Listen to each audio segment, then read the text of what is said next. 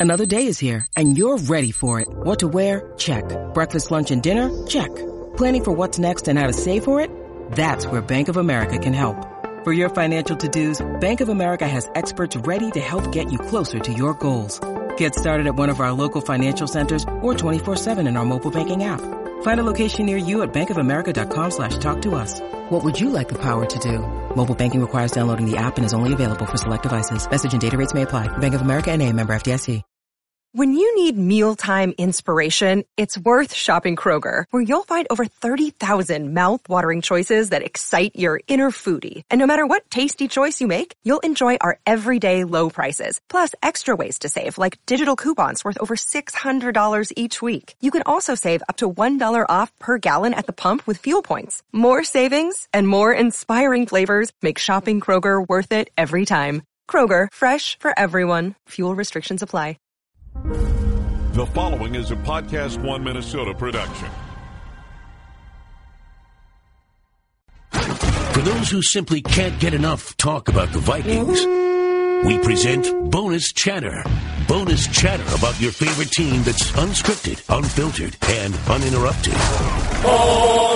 This is another edition of 1500 ESPN's Purple Podcast. Hello, welcome to another episode of the Purple Podcast. Matthew Coller here, along with Judd Zulgad. And Judd, this is an emergency episode of the Purple Podcast because we have a report today from Ian Rapoport of NFL Network that the Minnesota Vikings do not plan on franchise tagging Case Keenum, which I believe that would mean the end of the Case Keenum era in Minnesota. So tell me, Judd, your initial reaction to this news. Zero surprise. In fact, I now now there's a difference between what we talked about and I talked about as possibilities, right? Which was that it might have made some sense from our end, at least we thought, for the Vikings to put the franchise tag on Keenum, perhaps bring back Teddy, have them compete for the job, have Case maybe have started 2018 as as their starter, and then eventually transition it. But that being said, I just go back to this, and we have been talking about this for months, and I know people are tired of it, but it's a very important part of this story. When you have a head, when you have a 13 and three team that's led by a quarterback who the head coach essentially says has a horseshoe up his butt all year long, and, and is unwilling to uh, basically uh, put his faith behind for months on end, that's a head coach who doesn't truly subscribe to the long-term success of the quarterback. And then when said quarterback struggles, certainly in the second half against the Saints, and and despite the fact that the defense played a terrible game against Philadelphia in the uh, championship game, the conference championship game, Case Keenum had a bad day too. I think for Mike Zimmer, the playoffs were not completely shocking from a quarterback end. And so the fact that the Vikings would decline to put the franchise tag on Keenum, and as far as we know, are not actively negotiating with him, which means that he's going to land elsewhere, should qualify on a scale of one to 10 as about a one, Matthew Coller, as far as surprises go. So I, I think that that is one part for me that as we read the tea leaves all season long and read through the lines with Mike Zimmer, who is not a good liar, by the way. No, um, it, it's something that makes him very likable, I think, to Vikings fans is that when he tries to lie to the media, he struggles, which is kind of I don't know, admirable in a way because when you watch most of these press conferences and these coaches lie and lie and lie, and you sort of go, man, is, is that guy a sociopath or what? But Zimmer is not really particularly good at hiding his cards. He wouldn't be a great poker player. And I thought he showed us many different times throughout the season that he didn't really buy into Case Keenum. So that's that's part of why all season long we thought this could be they could be going back to Teddy or this could be a short-term solution as opposed to a long-term solution and that's what it looks like it's going to be. Now why that is, why Mike Zimmer would not buy into him, I think that is a more complicated answer, but the best way that I can put it is let's just say that you have a baseball player who generally hits like 250 and one year everything goes right for him a lot of ground balls get through or he doesn't face it great pitchers or whatever it might be and he hits 300 well the, the team is going to know all of his skill sets and all the things they had to do to get him uh, to hit 300 and say can we do this in the future can we just have this guy hit 300 at third base for the next five years? And the answer is no. He's more of a 250 hitter, and I think that's way the way that the Vikings viewed this. And when you look at some of his numbers, especially the under pressure numbers, uh, he was setting career highs across the board. It was something he was getting highly praised for in the pocket, under pressure, all those things but usually those numbers are going to regress. If they're really high one year, then they're probably going to come back. And there were many times where this can be demonstrated by him just launching the ball up and having it work out for him. But then, as you said, when he got to the playoffs, that didn't happen, and it was Mike Zimmer's worst nightmare. And I think that Zimmer would have had a very tough time saying, after I knew this guy was going to throw the bad interception at the biggest time all season long, it was my biggest fear, and then he did it uh, it, it, would have been really surprising to see Zimmer say, "Yeah, bring him back." Now on the franchise tag, like you said, the franchise tag would have made some sense though to have him compete in camp with whoever the other quarterback is. But it also makes sense to, to let him walk and play for the Broncos or Arizona, and everybody will be happy. The Vikings will get one of their quarterback options. Now I think it's down to Kirk Cousins or Teddy Bridgewater, and Case Keenum is going to make money. So don't cry tears for Case Keenum. Yeah, and I think beyond the baseball comparison, though, this goes, this um, transcends that to this degree. This is also about trust. Mike Zimmer, I mean, Case Keenum plays a position that that Zimmer needs to trust. I think Zimmer trusts himself defensively completely. So he thinks if I get beat defensively, that's my fault and my problem, and, and I can fix that. Mm-hmm. I think I think that this is this is like a marriage in the sense that Zim wants somebody he can completely trust, and he didn't. I mean, it was just at every turn there was never anything he said throughout the course of, of the season, including saying late in the season that he hadn't decided on Keenum as a starter until like a month before that, that he could trust him. So beyond beyond the comparison of the fact that Keenum, a career backup, had this great spectacular year, I think he looked at Keenum playing quarterback and said, "I still don't trust it. He's going to throw bad passes. He's going to do this." And I mean, you know, I'm sure they they on a weekly break, basis would break down game film and say, "Okay, there were these three passes that Keenum completed, but." You know, there but for the grace of God, they could have been picked off. So mm-hmm. I really, I think offensively, I think Zimmer wants to start a season with something that he can completely trust and doesn't have to fix. I think defensively, he's more than willing to make adjustments, but this is all about, in my mind, his ability to bring in a quarterback who he has complete faith in. And and right or wrong, when it came to Keenum or it comes to Case, he does not and did not and will not going forward have complete faith in him as a starting quarterback. I definitely agree with that. And as someone who has watched every play on tape from last year with Case Keenum and reviewed it all back, written about it a million times, and looked through the Teddy Bridgewater tape, uh, when if it comes down to those two for the decision for Mike Zimmer, there were many games, and, and you probably remember quite a few, where the Vikings would have a lead and they would just sit on it and give the ball to Adrian Peterson. That was their strategy. Uh-huh. That that they would get up in games and they had a really good defense that year and they would Norv Turner would just go old school when Norv Turner was with the um, Dallas Cowboys he would just hand it off to Emmitt Smith, right? When there was, and, sure. and really, when it's funny because when you look at Troy Aikman's numbers from back then, they aren't even that spectacular. Like he didn't throw a lot of touchdown passes. He didn't have four thousand yard seasons because that's how Norv Turner ran his offense. That it was running through Emmitt Smith, and, and especially when his team was winning, and that's one of the reasons they uh, that Bridgewater didn't have huge numbers, but he also did not have interceptions that cost them games either. And some of the criticism he would get for playing safe was exactly how the head coach wanted him to play. That they didn't want him necessarily hucking the ball down the field under pressure just to see what would happen.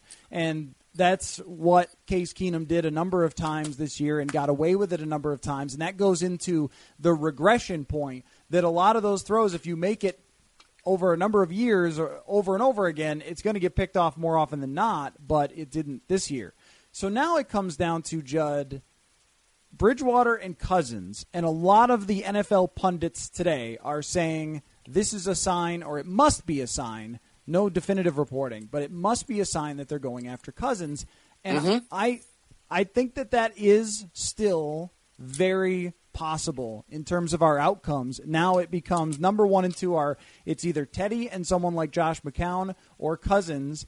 And I think there is a good argument for paying Cousins because it won't cost you those players that you have to re sign, that they've set up the cap so well that you can still get Kirk Cousins and also keep all the players you want to keep.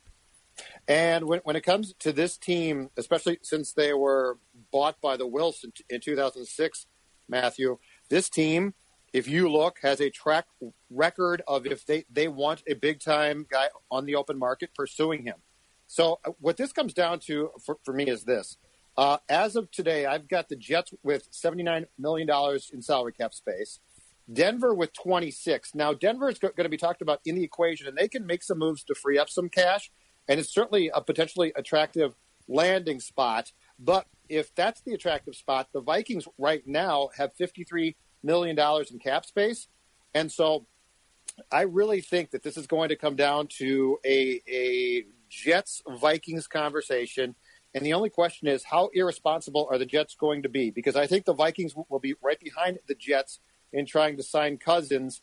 And I think that there's a case to be made if you're the Vikings that for Cousins, this is the perfect spot because Cousins, I don't, I would not consider him to be a star, great quarterback, but I do think if you put him in an infrastructure that has um, Dalvin Cook in your backfield, that has Diggs and Thielen as, as your receivers, that has tight ends that aren't great but certainly could be improved, you're talking about potentially an offensive structure under which Cousins could thrive. And Cousins I think statistically took a, a, little bit of a step back with the Redskins in 2017. But keep in mind too, the personnel around him was not as good as it was previously. So if you're if you're the Vikings though, I can see a real real possibility that they've decided internally that they're they're going to go all out for Cousins, and that would if it hasn't started already, that would certainly start this week at the combine but it makes a lot of sense if you're this team right now and you've got a defense that, despite the fact they didn't play well in the uh, conference title game,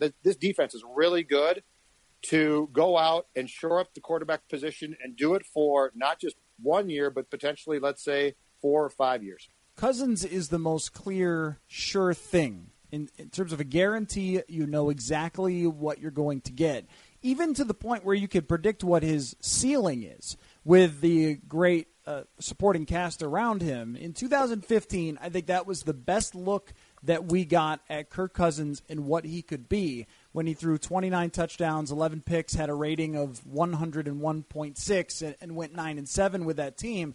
Had very good numbers across the board with Jordan Reed, Pierre Garcon, DeSean Jackson, uh, Chris Thompson is a very good running back wide receiver option, and Jamison Crowder is a good wide receiver too. And that year they had a healthy offensive line. Trent Williams is one of the best left tackles in the NFL. So I have seen it in some places. People will say, "Oh, well, he, he just didn't. He's never really had this but this good of a supporting cast." Well, no, he did that year, and he put up very good numbers.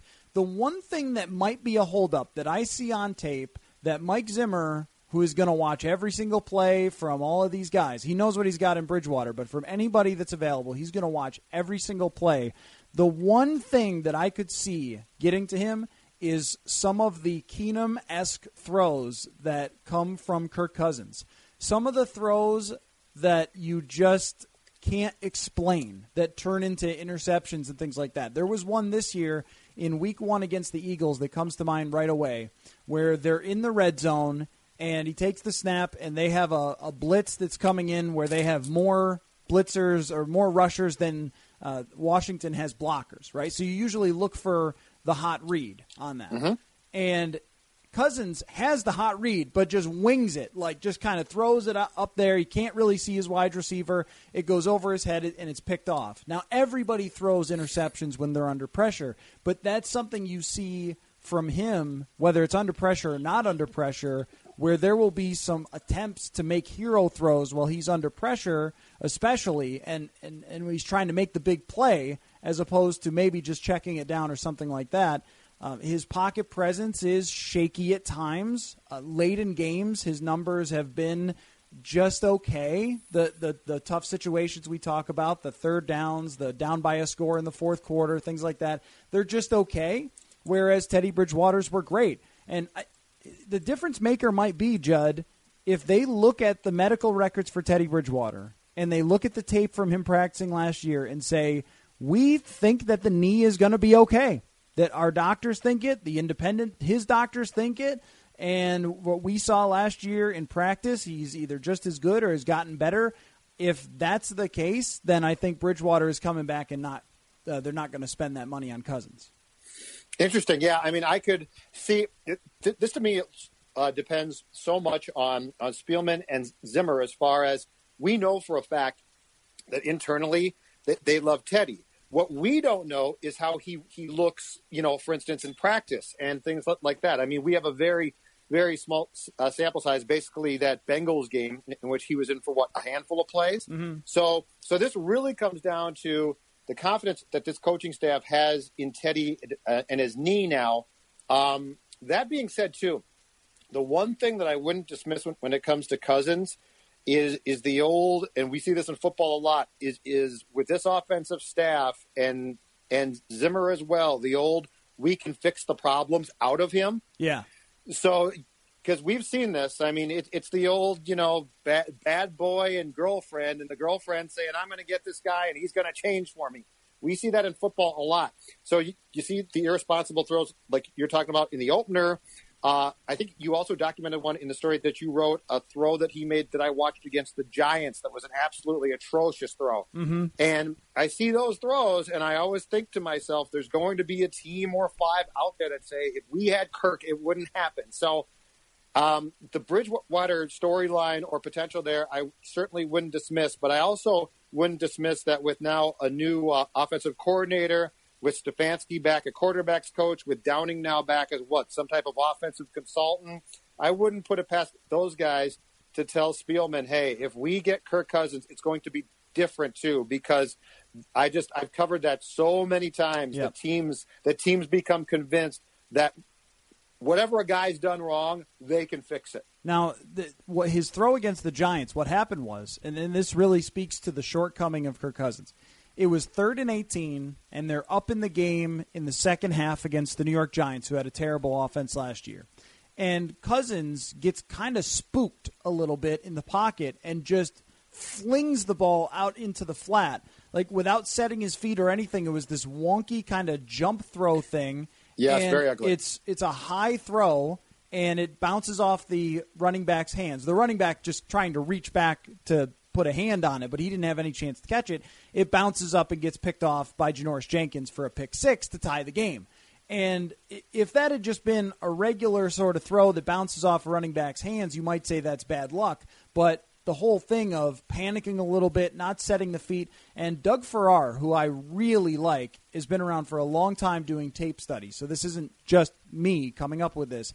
Uh, he he called it that he could be a tick slow when it comes to his processing, which I think uh-huh. just means what's happening around him and, and kind of seeing the whole field and being able to know where things are going to be uh, before they're there, which I which Teddy Bridgewater is one of the best at. I mean, people talk about he doesn't have the strongest arm. I understand that he does not, but in terms of hitting wide receivers before they're open and releasing the ball to where they're going to be open, Bridgewater is tremendous at that. And that's one of the areas where I think Cousins struggles a bit and had a really great offensive setup from Jay Gruden.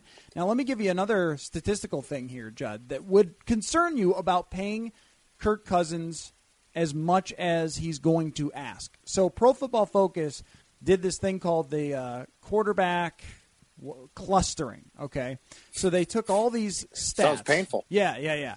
So they took all these stats, um, the big time throws, which is a stat they keep, the average depth of target, how far you're you're throwing it, and uh, adjusted completion percentage. Okay, so these things that kind of factor for drop balls and stuff like that. So they okay. took all of them and they profiled all the quarterbacks into mm-hmm. six different clusters. The, the the top tier, second tier, third tier, or you know that sort of thing, and then lowest tier. So the the three tiers basically. And where Cousins came out for his 2017 season was in the third tier with these other quarterbacks: Blake Bortles, Derek Carr, Joe Flacco, Mitch Trubisky, Jacoby Brissett, Eli Manning, and Brett Hundley. Now, that's not certainly doesn't say how he would perform with the Vikings supporting cast there. But that's a little worrisome. And let me tell you who the top tier were, just so you know this is fairly legit, at least from the eye test. Uh, Okay. Tom, Tom Brady, Matt Ryan, and Russell Wilson were the top tier. And then right behind him, Ben Roethlisberger, Drew Brees, Alex Smith, who had a great year, Philip Rivers, Aaron Rodgers. So, you know, that's how it's kind of playing out from some of their uh, advanced numbers. And Cousins is a little ways down the list. That would concern me if I was. If we were just talking about bring him in for a year, I'd be like, okay, well, that's fine, and he'll probably be better than that. But if you're talking about locking into him as a hundred million dollars guaranteed type quarterback, that's where I hesitate. and he can and the price he's going to be uh, paid matthew certainly concerns me i guess what i keep coming back to though is internally if the vikings are having uh, discussions and they're saying we've got this defense that is really good and, and an offense um, that you know when it comes to our offensive line can be improved but made some really big strides from uh, 2016 to 17 our backfield is really good with Dalvin Cook healthy. Our top two receivers are really good. I keep coming back to is the internal discussion. Okay, if we sit down and look at the list of potential quarterbacks for us in 2018, which one do we think, or which ones do we think have the best chance to win us a Super Bowl? Because your defense is going to be this good for how long? A couple more years, maybe, if you're lucky. 2018 might be so, sort of the start of ha- having to make some changes into 19.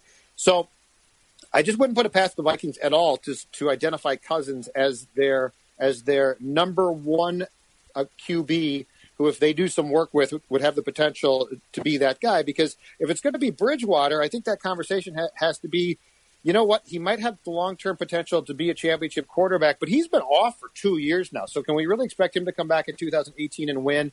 Uh, the faith was certainly never there in Keenum. And so I share I share those concerns about Cousins, and I also think he's going to be paid entirely too much. But all of that being said, if you're the Vikings and you can get a magical 2018 run from him, and, and he is the the quote unquote systems quarterback who can get you to a Super Bowl and potentially win it, then going forward, do you care that much?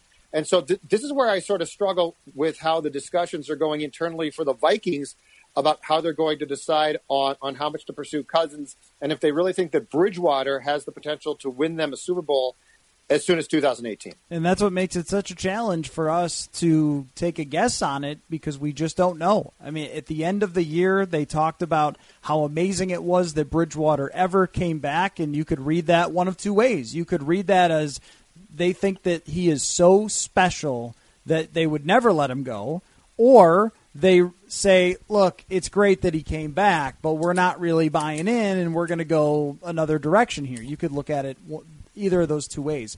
Uh, so I put a Twitter poll out there that got a thousand votes, Judd, and my question was, how do you feel, Vikings fans, about the Vikings not franchise tagging Case Keenum? And I will give you the results, and I will admit that I threw uh, one in there that is just you know being silly, but 29% said they are happy with it. 42% said they are okay with it. Only 9%, Judd, are annoyed that the Vikings are not franchise tagging Case Keenum. And of course, 20% voted is Brett Favre available. But I think that that tells us that the the last impression that Vikings fans have of Case Keenum is being up seven to nothing in the NFC title game and throwing a really bad interception. And yeah, and yes, and, and, I and I think with that, they're ready to move on to either Kirk Cousins or a lot of fans probably ready to go back to Bridgewater, who remains, in my mind, the still the most uh, popular Minnesota Viking player. I, I also think that, that when it comes uh, to the fans and Keenum, that the Keenum, uh, in retrospect now, during the course of the 2017 season, was sort of like hockey is to fans, which he had a very loyal cult following of Vikings fans. I'm not sure it, it was always huge. And I think, to your point, when a lot of fans saw those playoff games, I mean, listen, if you watch the second half of the Saints game, you said to yourself, is this sustainable for another year? And I think it's fair to say probably not. So when, when it comes to Case, I think we should all be pleasantly surprised by what, what we saw during the course of 2017. I think it was a fun year. I think he's a nice guy. I mean, I think he's a, he's a lovable character who I think his teammates liked a lot. All of those things being said, I think if you're a rational fan, you do say to yourself, this team should have a very good chance again next year to contend for a Super Bowl berth.